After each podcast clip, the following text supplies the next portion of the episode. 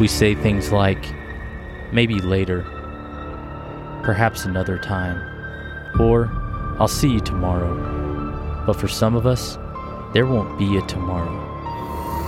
Listen as your worst nightmares come to life. These nightmares have become someone's reality. My name is Justin Crowley, and this is The Murder Project.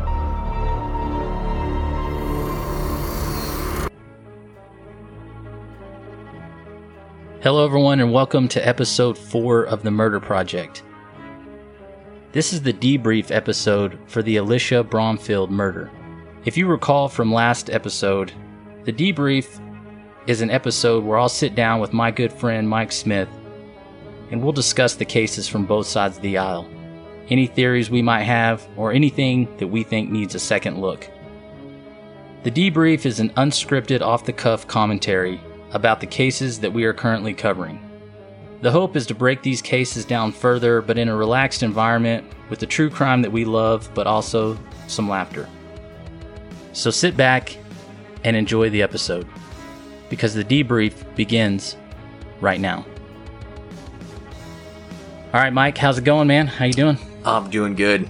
Doing good. Yeah, it's it's been a good day. Uh, just been waiting to talk about this all afternoon because some of the things that went on in this case just absolutely boggle me.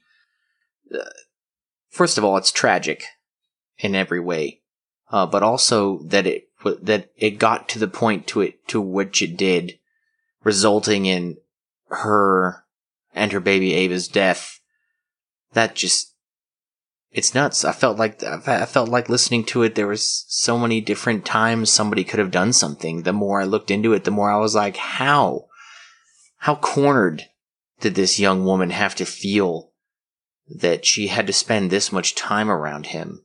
It's awful. It's awful. That's all I'm really getting at. It really kind of just stressed me out. Absolutely. And to bring you guys up to speed, um, this is the case of Alisha Bromfield and Brian Cooper. Uh, Brian Cooper murdered Alisha Bromfield in their hotel room after Brian's sister's wedding.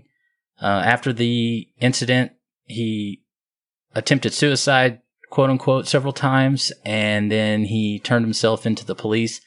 After he turned himself in, he gave a full confession. He was arrested for two counts of murder and he went to trial. During the trial, he claimed voluntary intoxication as his defense. There was a hung jury on the first trial. There was 10 to 2. Uh, two people on the, the jury claimed that they, they thought that it was a possibility that he did not remember his acts, uh, ac- actions, acts from that night. And so they went to a second trial. And in the second trial, he was found guilty of both the murders and he was sentenced to life in prison. So I think a good spot to start with this one, just like you said, like how you couldn't, it, it's hard to wrap your mind around how something like this can go from, from where it was to this end result. And so Alisha and Brian worked together at Home Depot. Yep. Brian was her supervisor. Uh, they worked in the garden department. And from the interviews that I've watched and, and some of the stuff that we've talked about, it was apparent that everybody around them knew that there was some sort of toxic relationship going, one-sided toxic relationship oh, going on here. Definitely. And, and if you work in a place like Home Depot, you, you're constantly around your other coworkers. It's not like you're off on your own at the other end of the store. At some, the people were watching this go on. They were hearing the comments, and she was also wasn't she talking to people about it? Yeah, this is this is in 2012. It's not even that long ago. This is a very modern workplace that this was occurring in. Toxic almost isn't even strong enough a word to describe this type of relationship that they were sharing. Aside from the rumors that this doofus was also spreading behind her back, telling people that they were together in a way, which, of course, if they were to sort ask, of dating, sort of dating, yeah, yeah, you sort of date people. If anybody says they're sort of dating someone, just assume that that's absolutely not true. Yeah. Also, that is wildly creepy. Yes, that's wildly creepy. Um, how how was this going on? The question that just immediately hit me when I was hearing this is how was he not in trouble? Yeah, when What- you got when you have when when you have several people in there that say that they have heard him call her a whore and a slut, or throw things at her or something like that, and I don't know because of the way that these interviews are set up in the context of all of it. I don't know if that was in a playful manner or if he was like, "Hey, Alisha." Go get the, you know, and he like chunks something at Yeah, her, and you're fast. like, yeah, like, yeah, and you're like, okay, and everybody's kind of watching this kind of go on, and there were there were people that said that Alisha had reported this up to a different supervisor. And this supervisor supposedly said that he told Brian that he needed to take some sort of an anger management class.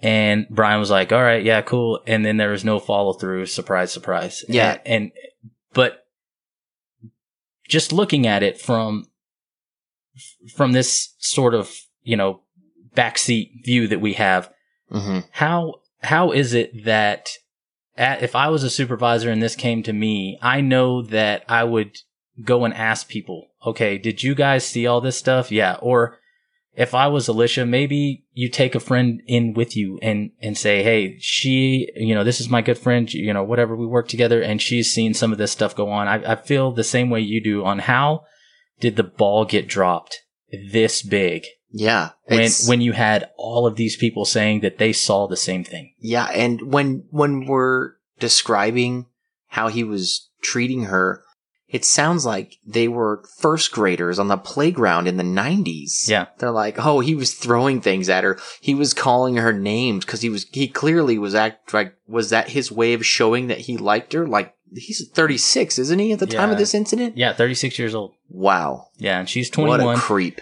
Yeah, and like I said, so we, uh, like, uh, you know, Mi- Mike and I were talking about some of this before the show started, and, you know, she was a few months away from graduating. She was 21 years old. Uh, she was going to Western Illinois University. She was about to graduate with a degree in forensic psychology and a, a minor in criminal justice, I believe. So I, I would think, uh, and Mike and I probably agree on this, that she was probably going to go into a field of criminal justice of some kind Absolutely. Or something very close. and and uh and then you got this 36 year old guy that's her that's her supervisor that uh, you know is is playing childish games with her and and trying to win her over in a way that is obviously not working at all and she does not feel anything the same as him and so he's using his position of power over her to try to bridge that gap between him and her to hopefully get to the point where they're dating. Like him saying, Oh, I need you to go over and watch my dog for me. I need you to go do this for me. I need you to go do that for me. And she was in a situation where she felt like if she didn't do this, she was going to be fired from her job. And I listened to an interview that her mom was talking about uh, later on, and you know, it said that they were getting close to uh, because this was a seasonal position out in the out in the garden. You know, some of the employees would be rotated inside the store during the winter months and, and things like that. And so as it was getting closer to her due date, because remember she was six months pregnant Yeah. while you know all this was going on, and uh, you know, or at least some of it. You know, we're talking about a span of five years, but at least you know in the in the last you know five or six months, Brian knew that she was pregnant. I'm sure that that was something that irritated him because in his mind that was his girl. Yeah. That was his girl, and she went out and got Yeah, pregnant why, by. why did why wasn't she picking him? yeah, I she- wonder why. yeah, I can't. I can't Yeah. even imagine. And so, as the winter months were coming on, uh, she found out that she was going to get to stay on in the garden department, but when when it shut down, she was going to get to basically get paid through that whole time, but not have to be at work. So she was thinking to herself that this would give her a good opportunity to be at home with her baby in the first couple of months like that a, it was like born. a type of maternity leave. yeah, and And she she's was due that as far as I'm concerned. She'd been with this company for five years. Yeah, five years. I mean, how many people do you know at 16 years old, even if it's part time, uh, even if you're working 20 hours a week, I don't care, has that commitment to stay at a job that long? Yeah. I don't know. I didn't do that. Especially being around this guy. Yeah. By the, by the time I was 21, I bounced around from, you know, a couple convenience stores Yeah, and, no kidding. you know, just terrible jobs. But she, you know, from what we understand, uh, she loved her job and she liked the people that she worked with and she had a great time doing it. And, but there was just this one issue that she had and she thought in her head, if she could just make it to the point where it was after she graduated, after her daughter was born, after, you know, she got through those last couple of months, maybe she could make a separation between her and the company, which would also put a separation between Yeah. her and Brian. And she can move on with her life. And all of that just combined together into this very tragic event. Yeah. I mean, it's almost like that, that maternity leave is what I'm going to call it was just right there. Yep. And who wouldn't want that? I mean, um, uh, any type of, a mother deserves that when you have give birth to a child. And she must have, it was almost like she was cornered. Like if she, if something was going to threaten that, she wasn't going to feel comfortable. And I can't imagine that anybody would. Yeah. Especially a woman that's going to give birth in the next few months. So that really played an advantage for him in a disgusting way because he's like, oh, I got that over her too.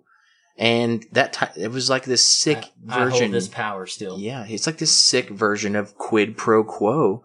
He's like, you have to do this for me, or you'll get fired. Or uh, even if he wasn't saying it in those words, he had already led her to believe that's what was uh, was in stake to do these favors for him. Yeah, and, And I think he made himself clear that if she did not, uh, if if she did not follow through with the things that he asked, that he was going to fire. He said point. You know, I think from what I saw in the interviews, he said point blank, like, "You do this, or you're gone." Yeah, and and that of course that's highly illegal. Yes, You cannot do that in a in a workplace of any kind. Not mm-hmm. as not not in America. yeah, and that goes back to not- us saying, "Boy, it feels like there was a lot of things that were dropped on this one." Yeah, and and you know, there's that old like adage where the, the squeaky wheel gets the grease, and she, I'm gonna say that she probably already did her part. Somebody else wasn't talking about this above them because a guy like that shouldn't be working as a supervisor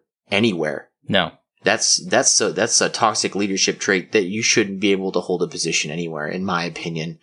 And I'd tell that to anybody. Like if you if that's the type of leader you are, you don't need to be here. yeah, That's just the way it is for me. and and another thing that we we talked about earlier was that a lot of people in situations like this you know when i when i when i said in the the episode before this like we need to we need to act or take action or speak up you know or or something along those lines. Um to get into that further what i'm saying is is that i don't think anybody thought that this was going to be the outcome. That the outcome was is that when it was all said and done alisha and ava were going to be dead Yeah, no. I mean, how could how could you think that? yeah.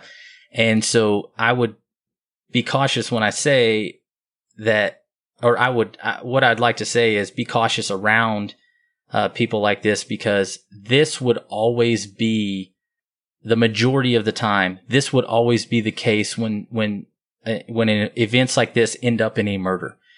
You're not going to have someone in the workplace statistically that is going to have committed three or four murders. No, de- definitely not. And if Yeah. it was, there's your first sign. Yeah, we got we got a get on out of there. terrible yeah, a terrible deal going on here. So it, it most of the people that are convicted of murder are convicted of their first murders, or if it's a multiple homicide, we're not talking about that. But what, what I'm saying is is that there's not usually a pattern of murder that you can go back and look at and say, well, we should have saw that coming. You know, I mean, mm-hmm. the guy's murdered four people before this. Most murders are first murders. That's right.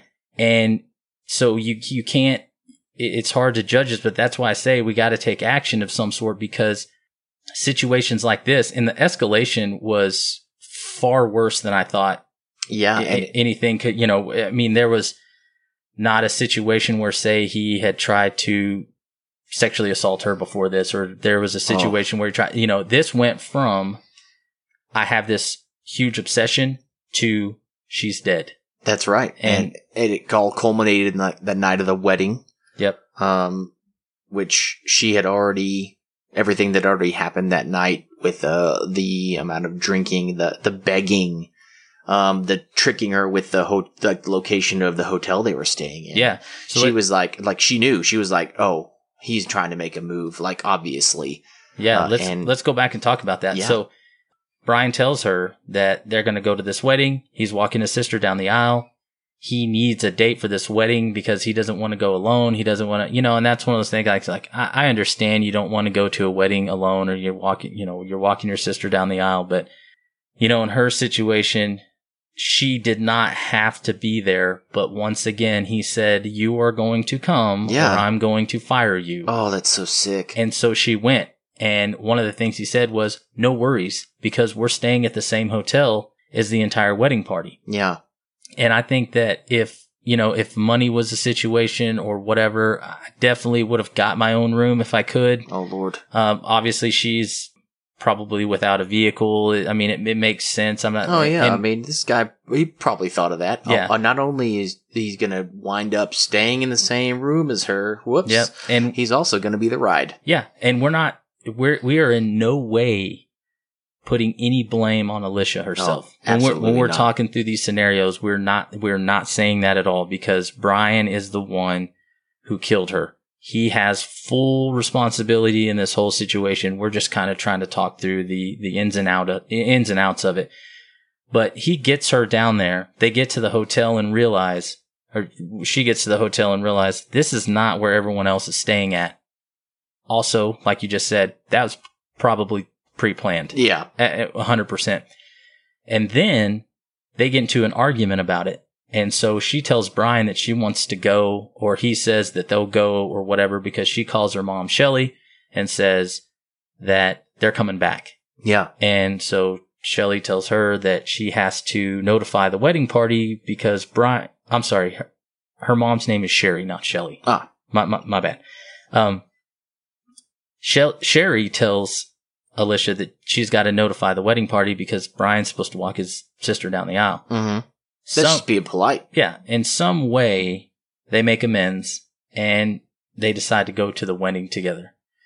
And while they're at the wedding, there's photos um, of them, and I'll uh, I'll try to post some of these on our on our Facebook, uh, you know, Twitter, the social media pages. But he has his hand just uncomfortably touching her arm in almost every like it looks like it's placed there, but it's very awkward. Like you can tell, it's like there's something Oh, weird yeah. about it. I think I think you can tell when between two people in pictures if if they're okay with the person in their proximity. I, so when you're saying you can tell, uh, you can, and I believe that You- it's obvious when someone is not comfortable with the person around them. I can't imagine how frustrated and angry and just nervous about this entire situation because it was just a full on trick Yeah. to get her alone in a hotel room and where he where he's got this idea in his head because I was going back and I was thinking of the whole thing because in his interview with the police straight out of the gate he says yeah we were sort of dating which is total bullcrap. I mean even after the incident after the the whole incident happened in his head he's still trying to lie to someone else and say yeah we're t- yeah we're kind of dating. But my thought was he knows that this or he's thinking to himself Mhm. this is my shot. I'm going to have her six hours away from home. that's right. She's completely relying on me because I have the vehicle. We're staying in the in the same hotel room. This is my all or nothing. Like this is the time. I think in his head he's thinking like I'm going to go down there and I'm going to win her over. I'm going to win her heart. Yeah, this is this is it. This is the time. I know it. I can feel it. He can, you know, I'm thinking he's thinking to himself like I can feel it like this is the time. They get down there, immediately turns into a fight because he lied to her Yeah. and he says, "Hey, we're staying at the same hotel." And I know that, like we said, at at a first glance, maybe that doesn't come off as someone's going to be murdered at the end of the night, but uh, no. that's definitely one of those things where in my head I would be like, "Dude, I am not staying because the room that they were staying in it looked like a suite, like it Mhm. had like maybe a queen or a king bed in it." And then it had like the couch with the little table and you know the TV and stuff. So there's only one bed in this room. Yeah. That's it, imagine walking into that room and seeing that. And I'd be like, yeah, I'm out. Yeah. Hope you're sleeping on the floor. Even let's let's look at this from a completely different, unrelated scenario. Two platonic friends. You go on a trip. Except for one of those friends, the trip is completely different than the one that was described to him. That friend is now angry. Yeah. You're like, this is not what you said. So even now we go back into the scenario uh, to this case. She already has a history with him and not a very good one either. Imagine how just mad and frustrated and just freaked out that she was that this was about to happen. And then he, they go to the wedding. And even in her mind, Yeah. she didn't think that the end result would obviously not. be what it was. No, no. Uh, he, so he, they go to the wedding. He gets completely wasted. Yeah. Yeah. He just gets drinking nonstop, which, I mean, emotions and drinking. every picture that is taken of him, except for when he's walking his sister down the aisle, he's got a drink in his hand. Yeah. The, I mean, you know how it is. The stronger you're feeling, the the more you're gonna want to drink. And he's probably thinking it's gonna help take the edge off, but really, it's it's about to boil over. Mm-hmm. They go back and And she stayed there at the wedding past midnight, from what you know everything says. and I- hoping that he'd. I mean, I, I would I would like to think that she was hoping that he'd just be so wasted. They go back to the room and he just fall down and sleep, and Yeah. she'd be like, finally. They could wait till wakes up, and they could he could nurse a hangover all the way back to where they came from. But unfortunately, that is not what happened. no, he was still very much awake and and still dead set on his path because when they got back to the hotel, you know, like I said, there's all these there's these pictures of them at the wedding.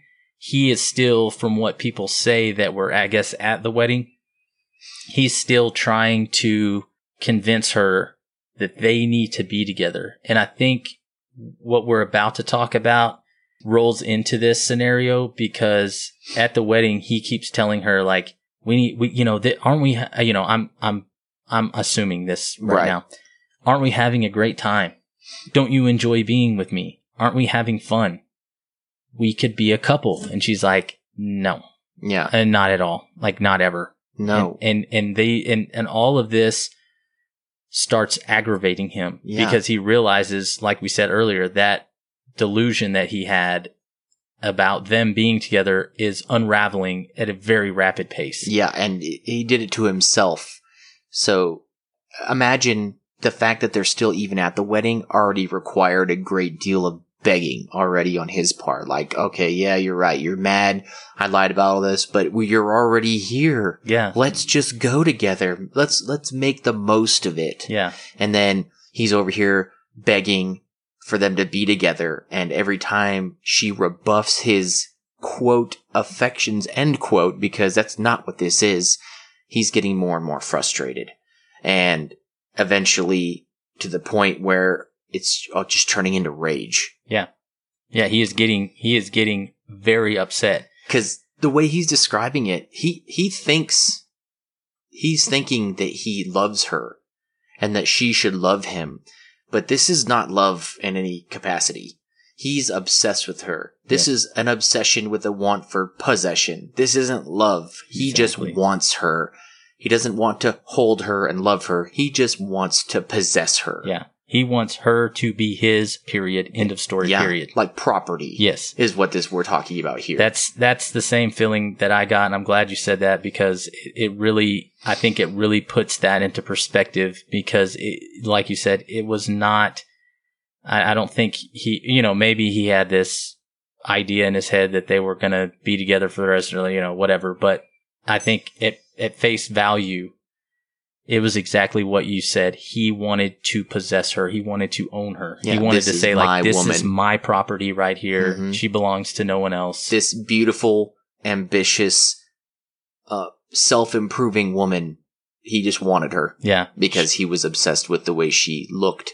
and you know quite honestly she was everything that he was not That, th- yes, we are. I'm hundred percent on that. Yeah i i Um, just so okay so they, they get back to the hotel and he decides to throw out another suggestion. He says that they had some show that they watched. Uh, originally i thought it was a maybe he wanted to watch a movie with her but from what i from what i understand it could have possibly possibly been that they watched a show together. Hmm and I I don't know if if that. I mean, obviously we're going off of what Brian is saying, but unless he's got her in a situation to where he requires her to be at his house every week to watch a program of some sort, uh, which would be up his alley, I guess. You know, if he says, "Hey, we're watching this show together," or once again, you're fired. Mhm. You know. So he tells her like, "Hey, you're gonna come over to the house this this weekend or whatever, and we're gonna watch. You know, we're gonna watch our show." And she's like, "No." After everything that has happened this weekend, I have decided that we are no longer going to be friends. I am not going to come to your house. I'm not going to watch your dog or let him out when you have to go run errands. I'm not running errands for you. This friendship, It's over. it's over. And, and I think in his head, he's thinking to us because she said the friendship is over. And he's already been telling everybody that they're sort of dating or Yeah. that they were dating or they're a couple or whatever nonsense that he's telling everybody else that he's cooked up in his head. And that reality, when they're in that hotel room, hits him. It's done. Yeah, it's shattering his Yeah. whole version of reality that he's been working way too hard to create. It's coming apart. And not only is he about to get the ultimate like shut down, but he also has to realize that everyone he's told these lies to, they're also going to see that. He's exposed. he's about to take a social gut punch, Yeah. and he deserves it because Absolutely. creeptastic deluxe. Yeah. He needs he needs he needs to calm. He needed to calm down. Yeah. And so it happens. And now all of those feelings of obsession turn to rage. Yep. He does not know what to do. And so it says that he continues, like, there were several uh, boxes of beer on the floor in some of the crime scene photos. So, you know, he says he, they got back, they had this conversation. She goes to bed and he is, How uncomfortable that had to be. yeah, she goes to sleep. Yeah. Breaks I- my heart, man. yeah. She had to be so uncomfortable. Yeah. And he goes out. Apparently they had a, like a first floor patio Mhm. area, like a sliding door patio area. He's still cramming beers, going out on the patio and smoking. So he's probably sitting outside. I'm, I'm just kind of trying to envision this. Yeah, of course. Let's sitting do it. outside. He's by himself. It's quiet. He's, he's sitting there only with his thoughts Yeah. and, you know, he's burning cigarettes, drinking beers, and he's thinking to himself, like, how am I supposed to get her back? How do I, how do I win her back? How do I, you know, she says that it's over, but is it really over? Oh my I mean, God, does yeah. it mean You that it's over? Or, or do I still have a shot? Or do I, you know, and I think the realization is, is no. And that makes him get to the point where he decides that maybe there's going to be further actions because when he goes back into the room, and this is something I didn't go into a whole lot in the first episode because I really wanted to talk through it. And that's why the debriefs are important. So please make sure, you know, and, and listen to both episodes because we're going to, you know, we're unpacking a lot of stuff in the debrief. Mhm. So when he goes back in there this last time he comes off the patio, he starts thinking to himself that he's going to tire up. And so he That's normal. yeah, Yeah. I mean, this definitely. is to- yeah, I mean, this is this is a normal progression whenever Yeah. you Oh, need yeah. to reason with somebody. Of course, I don't yeah. know who hasn't tied somebody up. Yeah, you don't get to go anywhere. I, I control you. You have to listen to what I say, and it's gonna make sense. Yeah. I'm gonna tie you up. Yeah, I'm going to tie you up. So Weird. he goes in there and he starts positioning electrical cords like his laptop computer, maybe cell phone chargers, things like that. He has them wrapped around the bed so that he can tie her feet with these with these cords. And so oh, my Lord, while she's sleeping, while right she's there. sleeping oh in the God, bed. it's So haunting. He's getting everything kind of positioned to where he thinks maybe he can tie her up and make her understand. And that and that, yeah. Oh, that makes perfect sense. Yeah. Yeah. Now, not only am I already trying to take away your free will, now I'm literally gonna do that. I'm gonna yes. I'm It, going- but I'd care. But it's love. yeah. Yeah. You Ugh. don't you don't understand how much I love you and I have to tie you I have to actually kidnap you and take you hostage so That that you of logic, understand. It's ter- It's so terrifying that he could do that. Yeah, and so while he's positioning these cords on uh, you know around the bed and trying to get him he says that in her sleep she keeps moving her legs.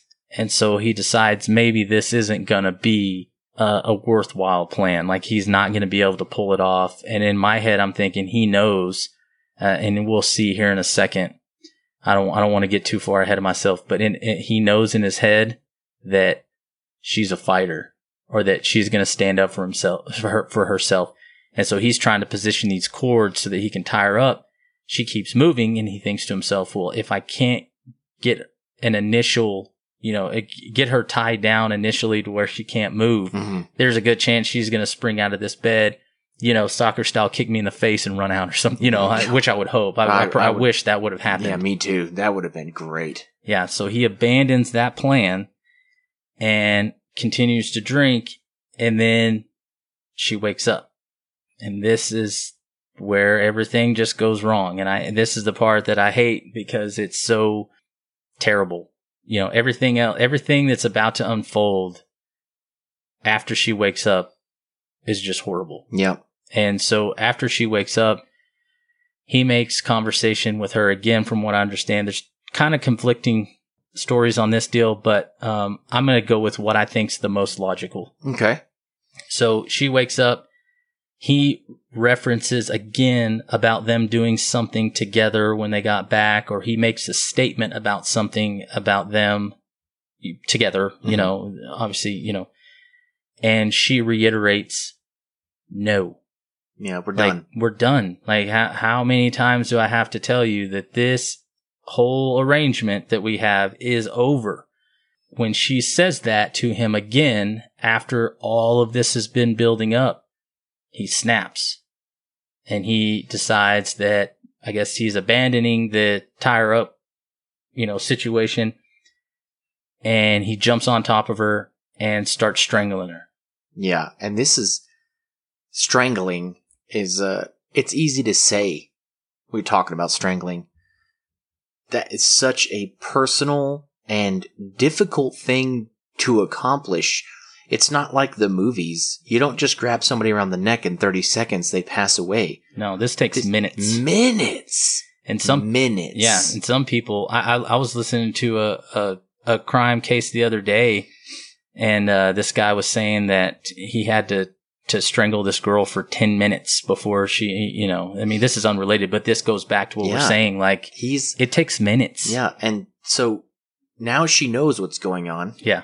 She's looking he they're looking directly at each other. He's past the line. Yeah. He's way past the. Yeah, I mean, we- there's we- no coming back from this. Mm-mm. And I'm sure he's thought exactly that, especially in some type of drunken rage. We can only assume and he's like, oh, well, now no matter what, Yep. I'm in deep. Yeah. I, I messed up. Yeah, and uh, also another thing that I that I wanted to talk about in this episode is that he had he was asked in his interview after this whole thing was over if he had ever done something like this before, and he admitted that he had tied one of his previous girlfriends up Good lord. because he was trying to quote make her understand.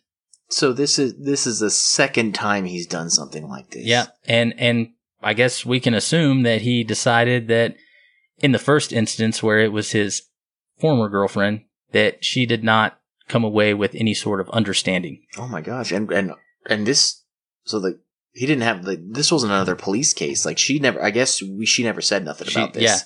She said nothing about she Wow. didn't tell the cops that he tied her up. Uh, the only way that the cops knew about this is because he admitted he it said so in his interview. Oh so my gosh, that poor that poor girl. Yeah, and this is good. This goes back to what we were talking about earlier, where we don't see that initial piece of escalation. Mm-hmm.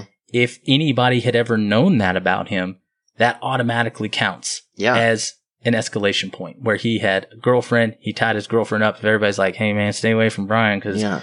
he kidnapped his girlfriend when she tried to break up with him, or whatever the case was. Yeah. and you know, and so everybody'd be like, "Okay," uh, you know, that's so he's now Yeah. on top of her, strangling her. He's jumped to the next point. You know, he's he's he's he's escalated to the next phase where in his mind he's probably thinking to himself that the only way that this scenario goes is that she dies at the end because he's got something else in mind. Oh my lord. And so he strangles her. She fights back.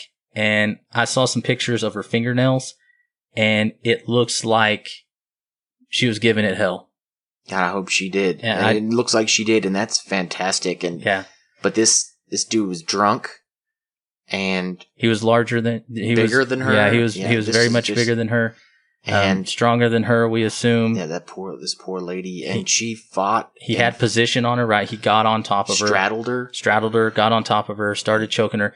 She was able to uh, somehow shift his his uh, uh, his weight, and they fell off the bed. hmm And before I guess she could get her footing back, he got back on top of her and then, you know, and started strangling her again. And this whole time he says that she wasn't even saying like, please don't hurt me. Please don't. She was saying, think of the baby. Yeah, that's ugh. She's six months pregnant. I mean, anybody that knows that sort of scenario, it would probably be obvious that Yeah. she was with child. Yeah, six months. She's gonna have a, a baby. She'll, she'll have got a bump. got the bump going Yeah. on, and and he's doing this.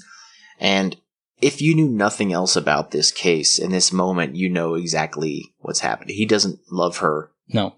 This is you. You don't do that to people that you love. Not real healthy love. Yeah. He's this is just turned into rage from all his rebuffed, his failed rebuffed affections, and now he's like, oh well, if I can't have the thing that I want, then now nobody's gonna get her. N- nobody gets it and he yeah and, And he he takes that situation into his own own hands and he says after a couple of minutes just like you, you know we talked about earlier after a couple of minutes he noticed that she was dead.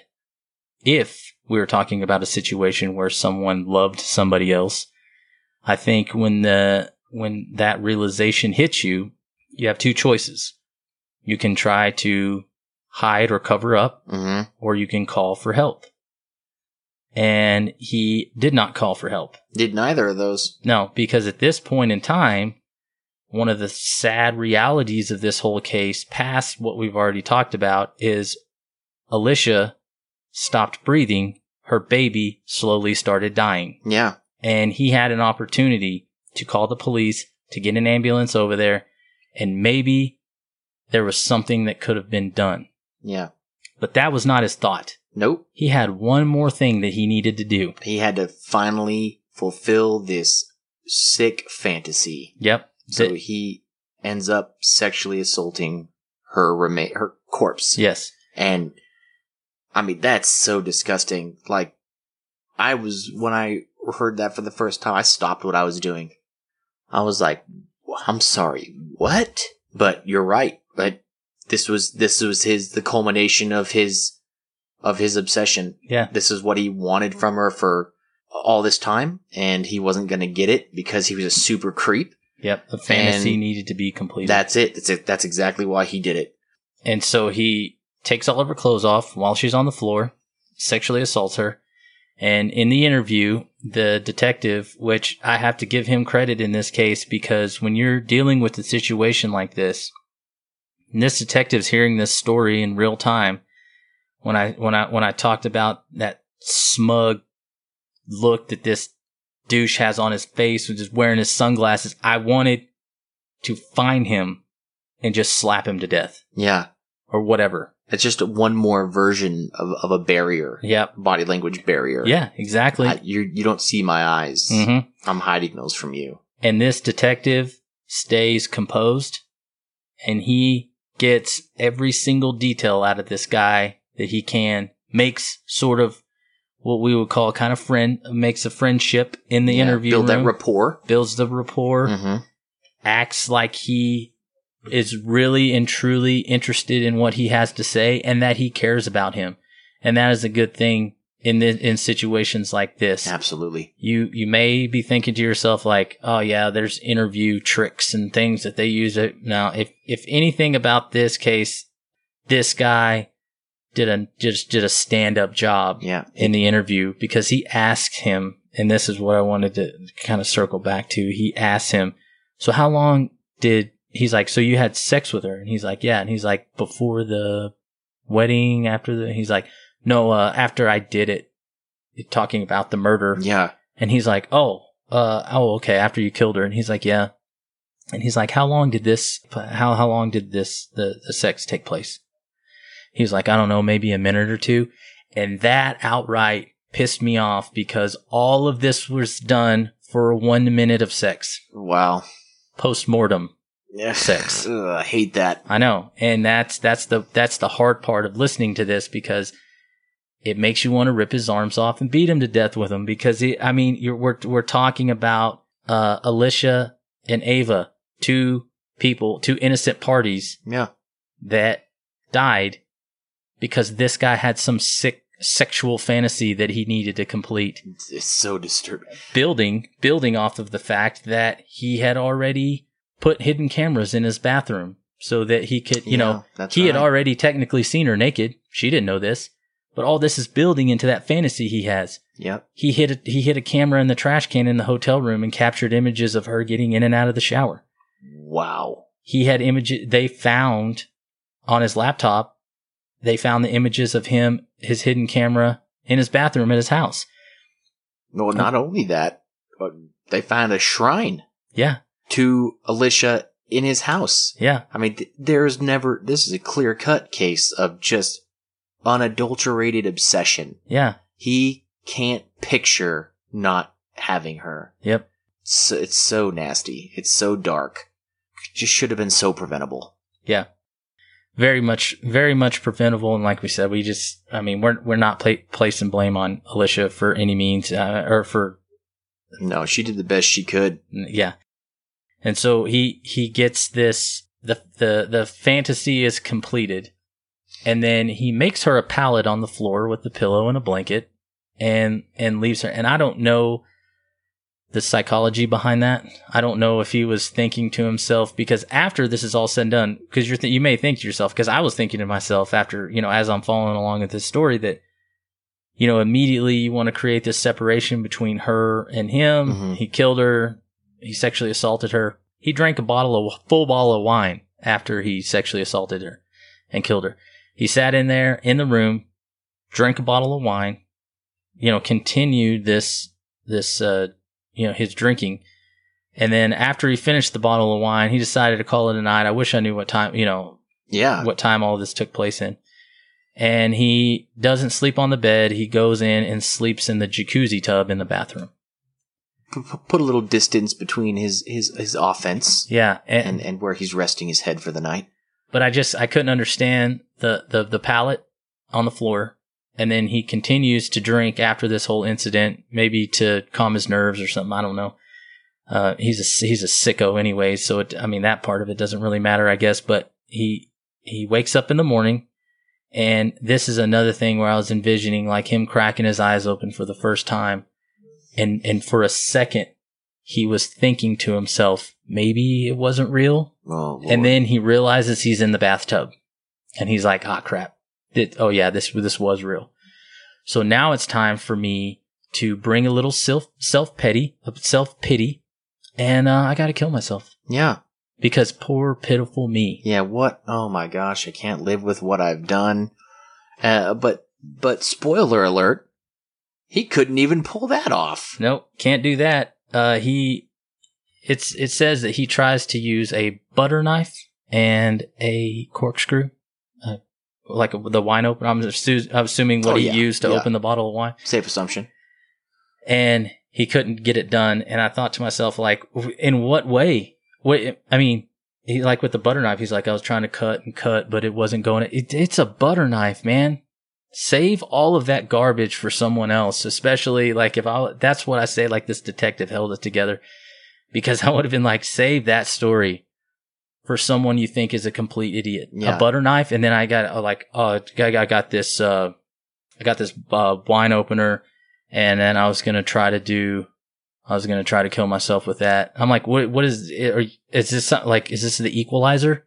Yeah. You know that movie, The Equalizer, where he like jams those. Right. Uh, you know, I'm like, come on, where? Like, where are we going with this? You were not gonna try to kill yourself. This was some sad, desperate attempt for someone to feel sorry for you later that- on, Absolutely, that's what it was. E- if it even happened.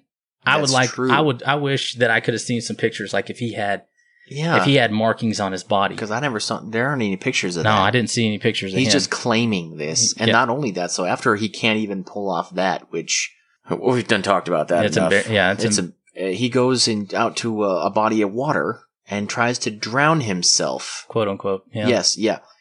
Which and we talked about this, and I want to go ahead and say, uh, before the episode, before I rec- recorded the episode where I said you have to swim out and ta- have gravity take effect, that was actually Mike's line when, when we were talking about that. Cause I was, cause I said, all you have to do is get tired. You know, you just have to swim out and get tired. Yeah. And And- then you made that comment. And I was like, that was perfect Yeah. because that's all you have to do. I mean, anybody that has swam any sort of distance where you start to feel like maybe you didn't think that one through and you, you should not have gone as far as you, you know, whatever. And then you get back to a place of comfort and you're like, boy, I'll never do that again. Yeah. Risky. You know that all you have to do is be tired. Hold To still. drown. Lose your breath, and gravity does the rest. It's over. If you really wanted to kill yourself, he could have drove his car into a overpass. I don't know. You know, I mean, there's there's Yeah. a ton of different scenarios here, but I think all of it was baloney. Like all of it was just these deals. Like he walks into this convenience store, this dramatic effect. He's soaking wet. He he feels so terrible about what he did. He you know he murdered this girl and her unborn child, and and then he comes in the store. He's like, guys, you know, I'm soaking wet here. I mean, I didn't mean to. Yeah. And can't you tell how bad I feel? Yeah, Look at look- me. I'm soaking wet I'm soaking because I tried to drown myself and I tried to kill myself with a butter knife. Feel sorry for me, please. Yeah, please. Uh, I'm I'm the real victim here. Yeah. Because I didn't get what I wanted, and I tried to kill myself over it. Yeah. I was What a joke. forced to murder two people. Can you believe this? Can you Mhm. believe that she did that to me? And that you know, I can I can imagine based off of his his conversations that he had something similar to that going on in his head, and it really everything about it uh, rubbed me the wrong way. I think I said in the episode I I can't understand or I don't understand about fifteen times because I'm having I'm recording this podcast, the one I did earlier, and I'm thinking about it at the same time, Mhm. and the whole thing just confused me Yeah. the whole situation, how we got to this spot, just really confused me. And I didn't understand how this guy could put everybody through this, do the things that he did, and then come out on, on the other side and be like, but I'm sorry. Yeah. Look how bad I felt. I tried Yeah. to kill myself. Yeah. And It goes. So he ends up, of course, going to to his trial, yep. and at the time, Should be dead to rights. I mean, everything about this case should be like, you Yeah, know, when you hear he the term slam dunk, I mean, some people use that. Uh, he gave an all out, very detailed confession. yeah, where he's clearly talking about, uh, and he remembers it. Everything. Right. So when he claims the intoxication defense or the voluntary intoxication, which is a defense to prosecution, I guess, in, in, in that state, how can that be? Because when you're claiming intoxication, you're saying that you don't remember what you did because of the alcohol, Yeah. but he gave a full confession. So how can that be allowed? Pretty, pretty deep. I mean, if you, if we were writing, if we listened to his, uh, his, his interview and we wrote down on a sheet of paper, we could create a timeline hmm for everything that happened that night. Yeah, but that doesn't feel like intoxication. he was blackout drunk. And that's why I said in that episode, blackout means exactly that. And and I want to and you did, and that's that is a good point. It, it means you don't remember what you did. That's why it's a defense to prosecution. But I'd also like to say, personally, I think the fact that intoxication defense exists anywhere is absurd. Yeah. Ab- absurd because the reason you accept, in my opinion, real quick, you accept the responsibility of your actions when you drink, uh, when you purchase the alcohol. That's why you have to be 21 to do it Yes. so that you are of the right mind and age to drink alcohol because you're accepting the responsibility for your actions. All of it. right. And All so- the response, everything that happens after that first sip hits your mouth is on you. Yeah, you made that choice when you bought it because you're a 21 year old adult, which arguably, in this case, it doesn't really make Man sense. child. Yeah. Um, and so what going to court with that as defense just boggles me because it doesn't make any sense. Yeah. And I was really confused about this because we had a conversation where I said, when I went through the academy in 2009, Mhm. this is three years before this case happened, uh, voluntary intoxication was not a defense in Texas. It's not. because I asked you. I was like, "Hey, wait a minute." I remember in in in the academy someone saying that voluntary intoxication and ignorance of the law That's right. are never a defense. That's right. And Not so in Texas. this that would that would not have been. But you know, they had it. I don't know how many states this is still available, but God, I hope none. I know, me too. But I had to go back and look because I was like, wait a minute. I, I remember hearing that. And so I asked you about it and you're Mhm. like, no, that's 100% correct That's right. because we would have been, uh, what year did you go through the academy? 2010. Okay. So we're, I mean, we're, we're right after each other. So I remember hearing that and I was like, I better double check and ask, uh, you know, just to make sure that I remember the, that, that correctly. But I was like, I can't believe that this was still a defense in other, you know, in other states. And I'll say again, kudos to, you know, to the family for going after the, you know, state legislators and getting it changed. Yeah. Yes, thankfully. Unfortunately, this had to happen Yeah. to make somebody be like, that really shouldn't be a law. Um, because, like, like we talked about, just with the short points that we made, I don't think it should be a law anywhere. No, and I, I even tried to think to myself because I know we try to, you know, we, we look at both sides here, but I'm trying to think of a scenario where that would make sense as a defense. You know, like Maybe if it was a stranger. So, like, maybe in this. I mean, in a true in a true situation of blackout drunk, where you wake up the next morning and you're looking around and you're like, oh gosh, something bad happened, you know, or something like that. I mean, we, I mean, we can't talk about car accidents because that's also not going to work. Mm-mm. You can't say like, well, I mean, I got hammered at the bar and jumped in my car and then you know I crashed into somebody and killed them, but it wasn't my fault. Yeah. It- Whoops. yeah, or you, you're hammered drunk, you fall asleep, and you're supposed to be watching your kid. Is that, you know, I'm I'm trying to put these pieces together. Maybe someone can help me out later on. You know, you can shoot us a message or something. But it, you know, a scenario where this would actually say, because there was one person, a state representative, that the family said that they were told he was going to be the the person that they needed to go after the worst because he wanted to keep this uh, voluntary intoxication available for Mhm. people to use. And when they went and talked to him, he said, "We have failed you and your family. You got my vote, you know, straight out of the gate. It passed unanimously, and then they took it. You know, Oh, they took it up. thankfully. You know, thankfully.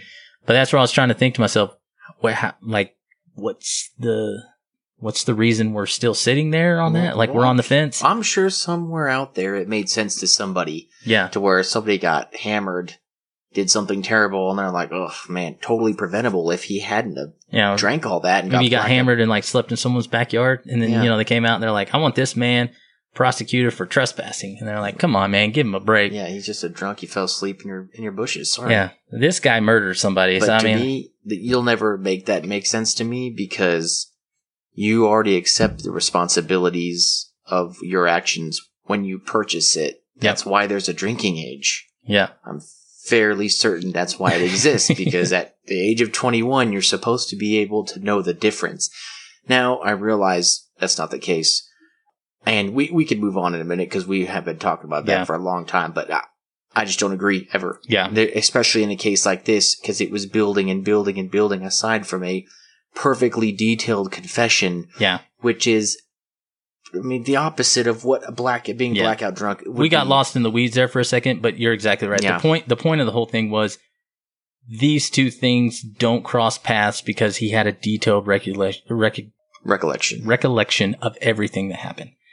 And so they go to they go to trial, like we said, it's supposed to be a slam dunk case, hung jury, and two. And from what I understand, this is all female uh, jury, and two of the women on there decided that it was a possibility that he did not remember or was not in control of himself due to the alcohol.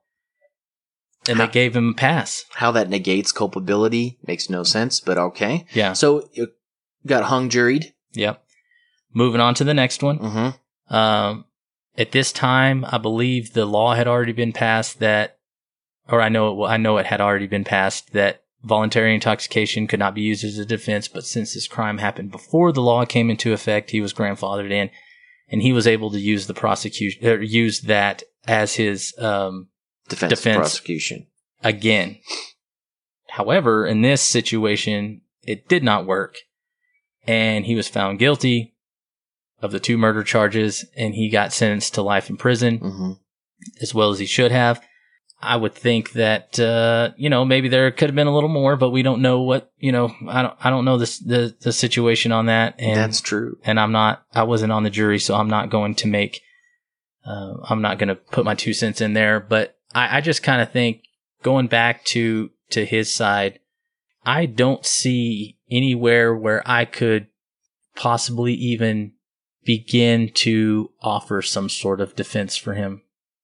Uh, no. I mean, I think in some scenarios we can talk about. I've got a really good one coming up on the next episode that kind of goes into this exact thing, uh, which is one of the reasons why I kind of wanted to throw it in there because there's, it's definitely a, it's, it's definitely, there's room to assume a lot of different things. hmm But in this scenario, I don't know about you, but for me, I don't, I, I'm not seeing another side of it. Does that make sense? I, no, I don't. no, this is a case of obsession gone wrong.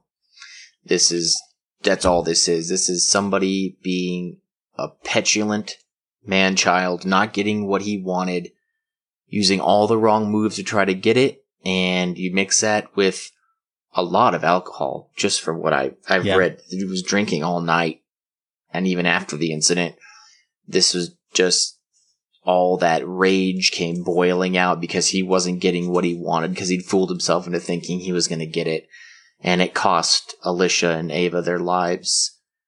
And, uh, he's just a disgusting monster. Yeah. That's, that's all this was. I, I think that uh, that's perfect, and that's um, for me. I don't.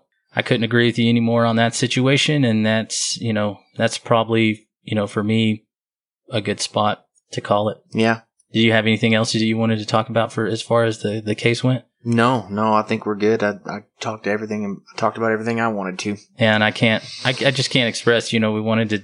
We did this one, but it was. It's kind of one of those harder harder things to wrap your mind around. I'm still I'm still trying to right now, as you guys can probably you guys can probably tell. But uh, Ava's mother and uh, stepfather. I mean, I'm sorry, uh, Alisha's mother and stepfather uh, set up a foundation and family uh, to support. I, I mentioned it in the episode. I just want to re.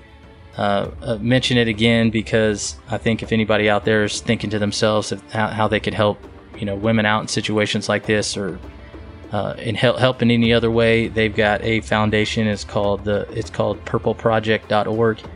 Uh, they do grief support for women and baby sponsorship and several other things, as I mentioned. So, if that's something that you want to do, please, you know, by all means, go by and check out the website. It's again, it's purpleproject.org, and I think that's where we're going to leave it for now.